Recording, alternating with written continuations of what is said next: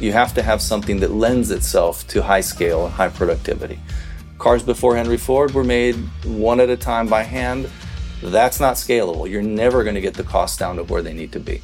That's one of the reasons that we decided to go the route we did with this simple panel, right? Because it would be something that could be done in a factory, done in a scalable way, and therefore be done at a cost that would make it affordable.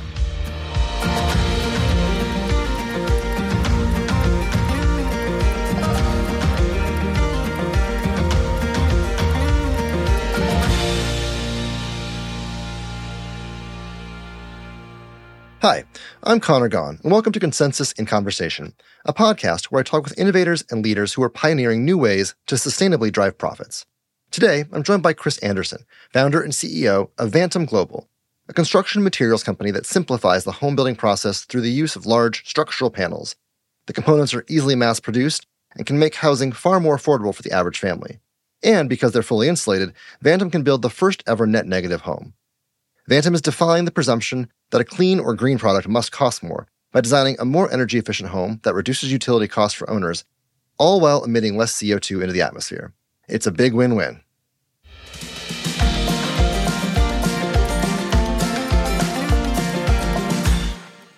Thanks so much for being here today. I, I wanted to start from the beginning. You had such uh, a unique and amazing upbringing. So tell us a little bit about yourself and, and growing up. Yeah, well, thank you, Connor. It kind of starts with my parents, who are the rebels. They they joined the Peace Corps. Uh, I think it was the second group of the Peace Corps in the in the early sixties, and and moved to South America, and, and actually still live there today. Um, and so I actually grew up in Bolivia. Um, my earliest years in the Amazon rainforest, no no electricity and water for the most part, and uh, you know got to see firsthand a lot of the issues that we're, you know, um, battling today in terms of, you know, climate and the impact it has on that part of the world. But uh, uh, that was really formative for me. I'm curious how that's impacted you, your vision, your mission as a business person. How did that experience growing up help define you? You know, at the time I was, it was the early seventies. It, it was it was still pretty pristine, at least the part that we were in. But there were people moving in, right? There were people coming in, and and and people that needed needed a place to live. A lot of these people may have been displaced from other areas of the country, and they'd be coming in and they'd be building houses. And well, what do you do? You cut things down, and you start to cut even more down so you can plant to you know to feed yourself and so forth. So, you know, I saw how at least this little part we were li- living in, even within, you know, my childhood, started to recede. And, you know, I've had the opportunity over the years to go back, and it's it's frightening. Mm-hmm. Uh, you can remember what you saw when you were four, five, and six years old, and today it's it's absolutely gone. The first company that I started was um, a company that was dedicated to doing sustainably harvested wood products, kind of with the thesis that, you know, if we don't give the forest a value, it's going to get cut down. You, you've got to give it a value. So you've got to manage it. You've got to, you know, right. give it um, a reason for people to want to, to manage it and keep it. And, you know, so that was very formative to my early business, and kind of did end up um, obviously translating very heavily into the next business, which is, is the business I run today at Vantem. You know, you, you show up in the U S for college. What were your career goals at the time? What were you thinking you would do? Well, I, I studied actually political science, and um, I thought I was going to go into the foreign service and, and you know work in embassies and hopefully become an ambassador at some point. And uh, candidly, I didn't pass the service, the foreign service exam. It's hard. It's unfair. It's, it's very yeah, I, hard. You know, it was. I thought. I thought. I. You know. I didn't even. I didn't even contemplate it. That wouldn't happen. So, anyway, uh, and and and I was well on my way to um, you know Plan B, which was a PhD and becoming a professor. And and, and I, I just woke up to the fact, you know, hey, you know, the professors you like are the guys that have, you know, and, and women that have that have done a lot. They've come to the table with experience, you know. And yeah. So here I was headed to being a professor with no experience, and and decided that's not really what I wanted to do. And and um, that's when a, a good friend of mine called me, just kind of serendipitous, said, "Hey, I'm finishing my studies. I've got a, some ideas on business. Why don't you come up here and let's let's start something?" And that's that's kind of what kicked that off. Your first company that you guys founded was was Simex, right?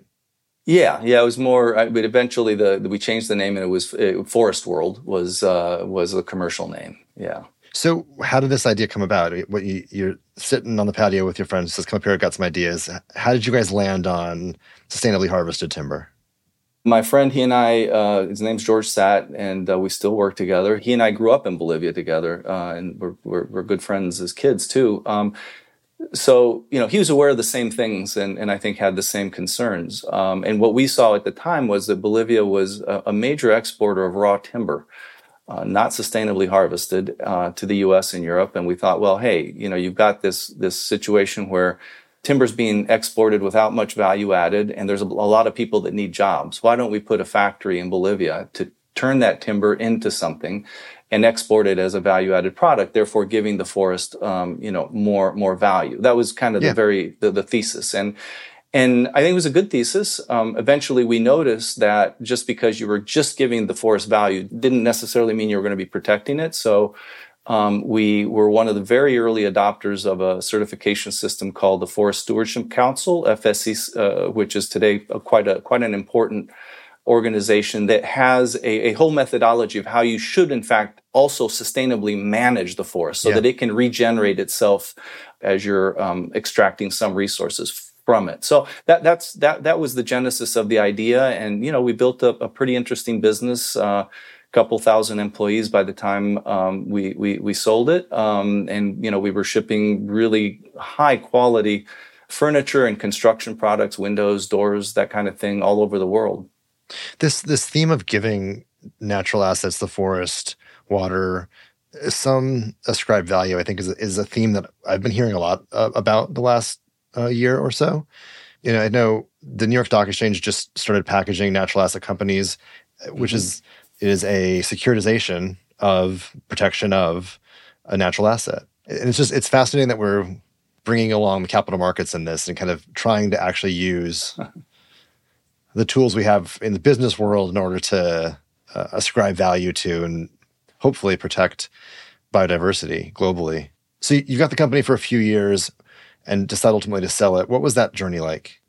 It was not an easy one. So, you know, we, we, you know, we, when we started the company, it was early nineties, and we, we were one of the first companies, frankly, to, to do what we were doing. And so, uh, uh we, our timing was great. We grew, grew like crazy, um, right up until two thousand. Um, and then, and then September eleventh hit, and um, it sucked the oxygen out of everything, yeah. um, including the banking system. And, and some, we were very dependent on the banking system in South America, which was even more vulnerable. So um, it, it just had a huge repercussions on the business. And, and, and um, we almost lost it all right yeah. after that because of just of those difficulties. So it took a number of years to dig back out of, of the aftermath of September eleventh. Uh, and by the time that we, you know, we, we got there, um, you know, fortunately, the kind of the world had caught up to this idea of sustainably harvested timber. And there were some, um, entities very interested in, in, in taking it the next steps. And that's, you know, that's when we decided to exit. And, and out of this comes Vantem. Mm-hmm. Yeah. Where was that idea from? Give us the origin story. Yeah, sure. Well, you know, we, we were building, as I said before, you know, windows and doors and other construction products. And, and we, you know, we were using really cutting edge computerized equipment and high production, high productivity, high, high precision uh, stuff. So the windows and the doors that we, we'd ship were going all over the world. And, you know, when I go to the job sites, you'd see, oh my gosh, I mean, the, the technology being employed to build the buildings that, that our windows and doors are going into is, you know, two hundred years old or, yeah. you know, or older. Um, and, you know, the, this nice, beautiful window that we'd made to a thousandth of an inch in tolerance was going into a hole in the wall that was five inches off. So, yeah. you know, it just like, oh, well, there, there has to be a better way to do this. And so, you know, that kind of morphed into a, a challenge that, that we set out for ourselves to try to figure out a way to make a home in a much more productive way mm-hmm. you know, by employing a lot of the stuff that we were already doing for the components, right? So automation yeah. and, and production concepts. And really with the objective of doing higher volume to be able to meet this housing need internationally and do it uh, in, an, in a cost-effective way so it could be affordable. And then the third part, which, you know, we felt was incredibly important, was to do it in a sustainable way, and in particular in a way that wasn't going to add to the already clear problem of C O two emissions and, mm-hmm. and high energy use, right? So it had to be energy efficient. And those were the goals that we set out, and we put together a, a really talented team to to work on that, and and came up with kind of the basis of the system that that today is Vantem. So walk us through kind of the how you would explain to, you know, Joe Schmo on the street the full scope of what Vantem does and can do. Well, what we did was kind of reinvent construction by simplifying it immensely. And so when you look at traditional construction, like overseas, it's brick and mortar, uh, you know, lots of layers, lots of parts, mm-hmm. complexity. You know, when we look at construction in the U S, it's it's wood framing mostly, right? Also, a lot of parts. You got to cut that wood into parts, and then you put the insulation in the middle, and then all kinds of layers on the inside and the outside. What we do is replace the, the the complexity of those traditional systems with a much simpler approach. It's a simple structural panel. So um, imagine a four-foot wide brick, essentially, that's that's ten feet high, and, and that's what we build with. Um, those panels are structural, so you don't have to put a lot of additional elements on them. And that, that, that brick is one hundred percent insulation in the middle. So it is a very, very thermally efficient block, let's say, right? Yeah. And we then use that block to build the floors, the walls, and the roofs of, of structures. And we do that in a factory. So by the time we're done, the factory is shipping a, a, a modular, complete house that includes everything, right? The electrical, the kitchen, the bathroom. And, and that complete house is a very strong and really thermally efficient product um, that is deployed then to anywhere uh, for single-family or multifamily homes. It's so incredible that, that given the complexity that we currently see in American construction, like it's it could be so simple. It, sometimes it takes people that f- are from outside an industry to realize what you just said, right? I mean, because I, I mm-hmm. think that a lot of times innovation really comes from other industries uh, and, and people that aren't enmeshed in that the, the industry that, that they create for, right? So people in construction don't necessarily see what you, you you what you just said. They don't see the complexity. It's what's being done all the time. Right. Speaking of coming at it from a different angle, I know you not too long ago um, had your Series A round, and I think it's not the traditional Series A candidate. You're not a software company. You're not a SaaS company. You're not Um, necessarily, you know, looking for a couple of years until you're a unicorn. And and yet you had a successful Series A round with some great named investors. And I'm curious what it was like to go around the circuit, the fundraising circuit, and say, we we make blocks. We make and sell blocks. Well, you know, we, we explained it as technology, right? So, yeah, I mean, it... Uh, It is not your typical kind of uh, sexy technology, but but I think to those that are really interested in energy efficiency and trying to, you know, attack the issue of affordable housing and energy efficiency, it, it is really sexy. So we, yeah. you know, uh, and we're fortunate that that when we created the system and and we sold the other company, and I kept back this this this I P. We joined forces with a, a really great fund headed by John Preston, who today is still chairman of our board and very involved. And it was patient capital, which is important. When mm-hmm, you're doing mm-hmm. something like what we're doing, it's not it's not an overnight success, like you said. It's something that takes time, especially in construction. It's similar to like pharmaceuticals in a way, because you, you have to test a lot of stuff until you get your, you know, your approvals. Just like F D A approval for drugs, we, we need code approvals. That took a long time.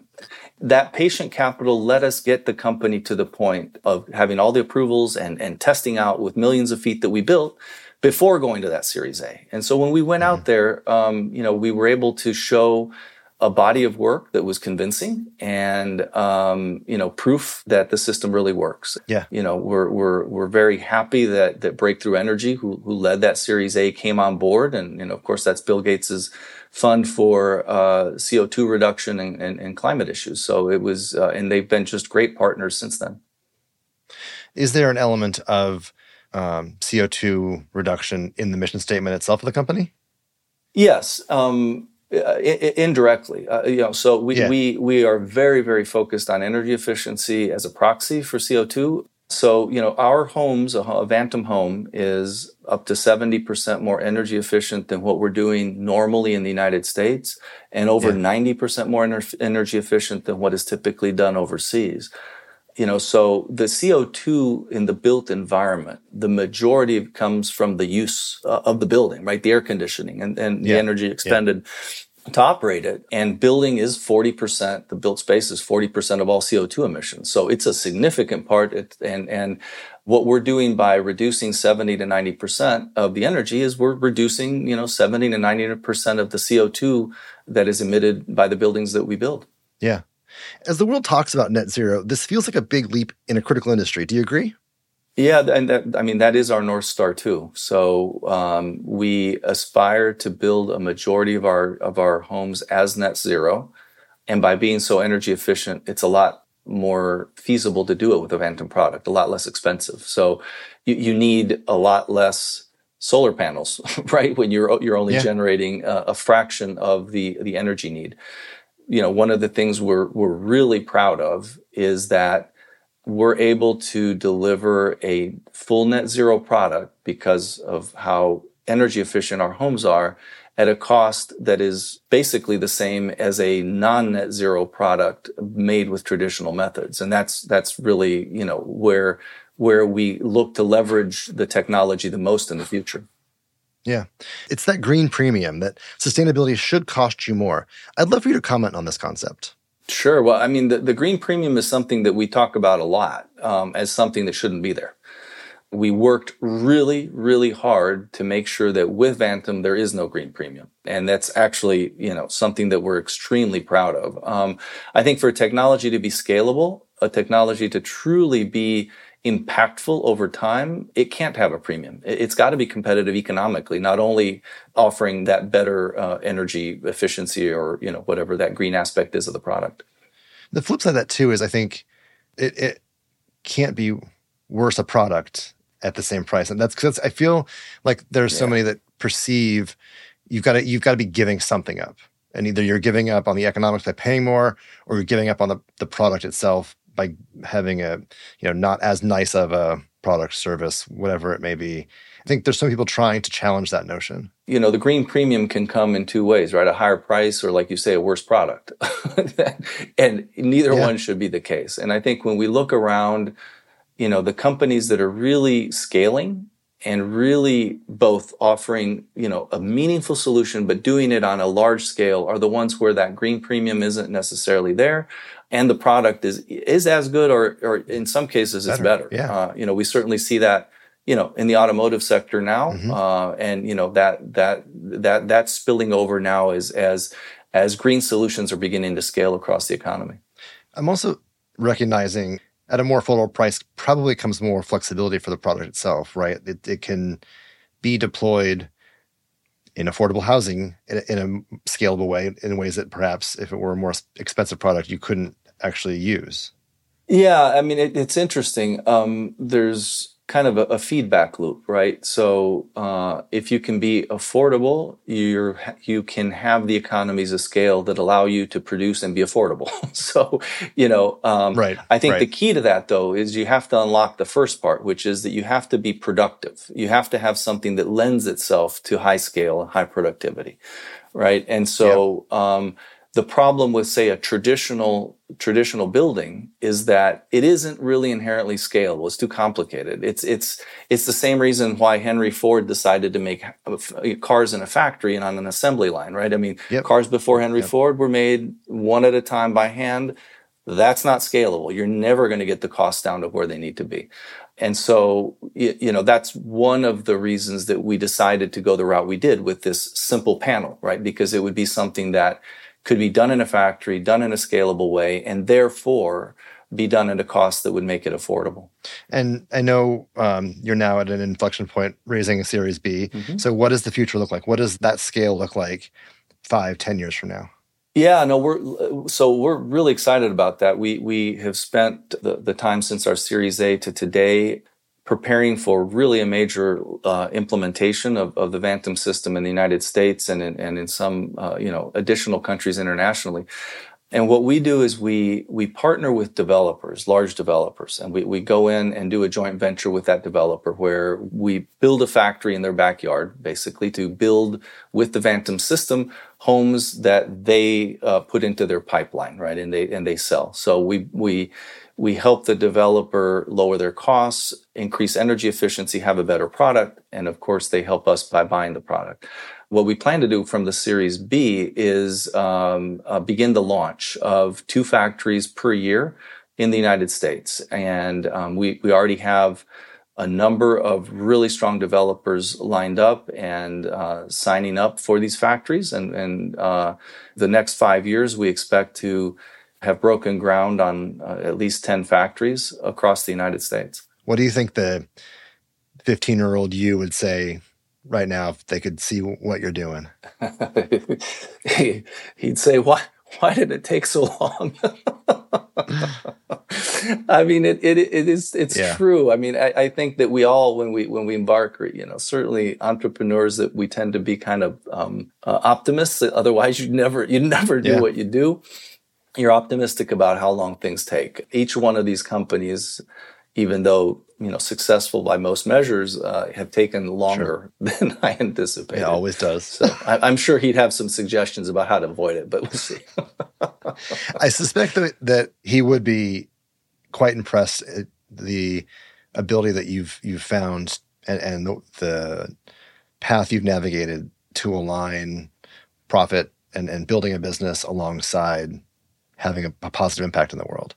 And I'm curious if you could just talk about what that means to you, what that means to Vantem, how you guys see the alignment of purpose and profit.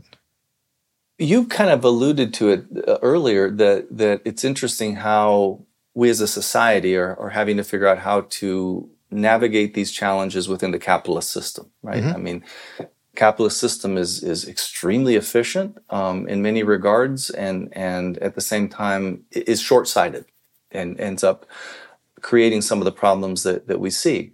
So I think that that doing, resolving things within that system, it is the right way to go. Now, I think that what works is when um, the system has built-in incentives to lead to those positive outcomes mm-hmm. rather than um, penalties, right? So I think that the, the approach that, for example, you know, government took with, with the Inflation Reduction Act and offering incentives mm-hmm. rather than penalties really worked. Yeah. Uh, and, and, and that's something that we try to ascribe and, and, and follow in our business, making sure that the, the, you know, the positive outcomes are aligned in terms of the economic ones as well as the environmental ones in the right way. Yeah. Broadly speaking, there are a bunch of different social impacts that I think you could pinpoint through a Vantem's success. What all does sustainability mean to you? What's the, the scope, the scale of sustainability? Yeah, so that's something one struggles with, right? Because, um, you know, I guess the ideal of sustainability is uh, an absolute closed loop where where there is zero impact, you know, by the end. That's not very realistic, at least today. So what we try to do is get as close to that as we can. You know, the life cycle of something shouldn't be drawing more from the environment than it's giving back. You know, that's what net zero is about. And the, you know, the homes that we build, we strive, um, we're not completely there yet, but we strive to make them completely recyclable. So the bricks, these, these panels that we make can in fact be recycled back into new panels. There's certain elements like wiring and so forth that maybe not totally recyclable yet, but we're working on it. And so, you know, to your point, what's the goal? The goal is to get there uh, so that by the yeah. time, you know, one hundred years has gone by, that home that you built, it hasn't generated a bunch of waste and it hasn't generated a bunch of additional C O two. Yeah. I know um, in the past you've referenced the ecology of commerce mm-hmm. um, as part of the lens that you approach kind of sustainability in business. And I'm wondering if you could talk to that at all or explain to folks a little bit about that. Great book for anyone that hasn't read it. Uh, Paul Hawken um, wrote it quite a while ago. I can't remember. Now it's probably twenty years or more. Uh, great concept. First time, the, when I read it, it was the first time I had really read something that explained the life cycle impact of commerce, yeah. right? So, you know, uh, Paul Hawken makes a great argument that um, the cost of a product isn't only, you know, the labor and, and the materials that went into it, but it, it we we we as a society have to factor in the full cost of that of of, of the lifetime of that product, uh, be it the the you know the waste it creates or the energy it uses. And um, yeah, it's been a, a driving kind of a driving force behind the way we you know I've been thinking about uh, you know the, the solutions that we've built. Yeah, I'm really curious what motivates you to keep doing this every single day. So, I, listen, we set out to build a company that that achieves those goals, and as an entrepreneur, there's a little bit of ego in it, I got to be honest. You know, you have these ideas. Um, it's natural. You want to prove them out, and that motivates me, proving out the concepts that we've designed. And it's very satisfying to to see a lot of this hard work, go, you know, um, coming to fruition, and and to have that be contributing to those goals. Affordable housing. I mean, you know, I've I've, I've had the fortunate opportunity to visit families that live in in houses we've built that, frankly, wouldn't have been in any house. They probably would have, you know, been in a, a favela, as they say in South America, right? And and they suddenly are have these these really um, dignified homes that yeah. they're living in. So that's incredibly satisfying. And to have uh, important institutions like Breakthrough Energy also validate that this this concept that, you know, ten years ago or more was was just an, an idea is, is actually worth their time and their investment and their, you know, their their brand on our company has just been tremendously yeah. satisfying as well.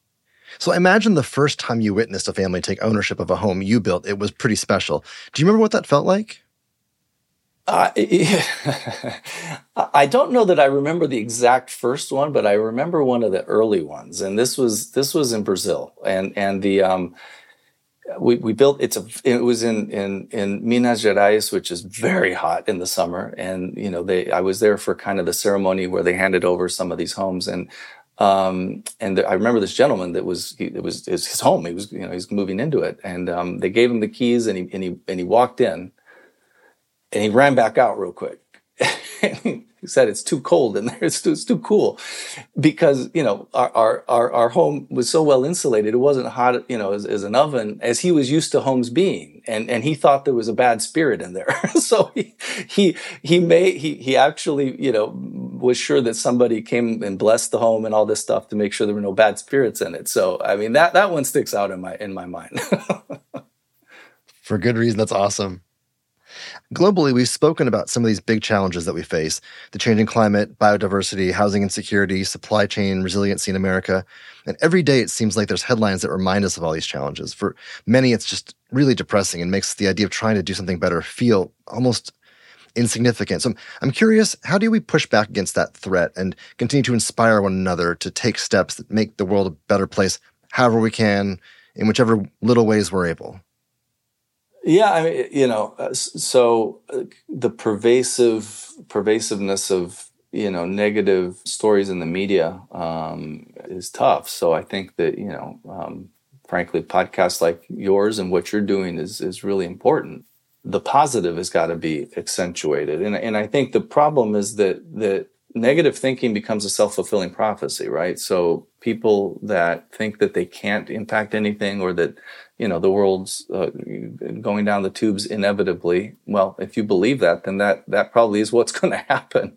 But it is possible, I think, to have a meaningful impact. And I think for the most part, if if you're doing something that's fulfilling to you and you feel is contributing, um, you know, that's part of it. Yeah. That's an important part of it. And, you know, I, I think that if you, you think hard enough about how what you're doing affects other people and other species in the in the world, um, you know, you're you're, you're going to contribute positively, I think.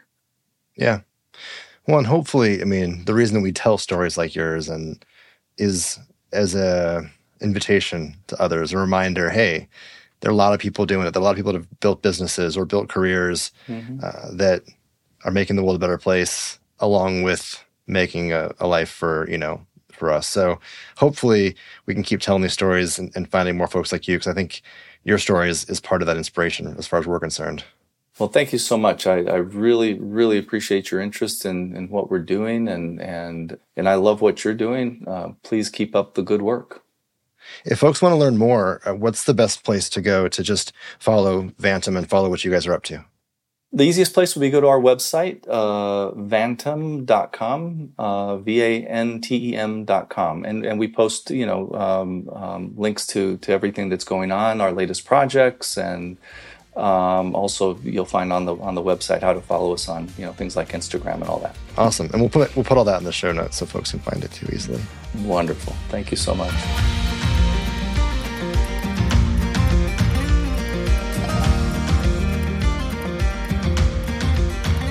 Thanks to Chris for this conversation. Consensus in Conversation is hosted by me, Conor Gaughan. The episode is produced by Will Gatchell, Chandler Bramstead, and Jeff Rock. Executive produced by me with editing from Reasonable Volume. Special thanks to Consensus Creative Director Kate Tucker and strategist Patrick Gallagher. Don't forget to like and subscribe on your favorite podcast platform. We'll see you next week.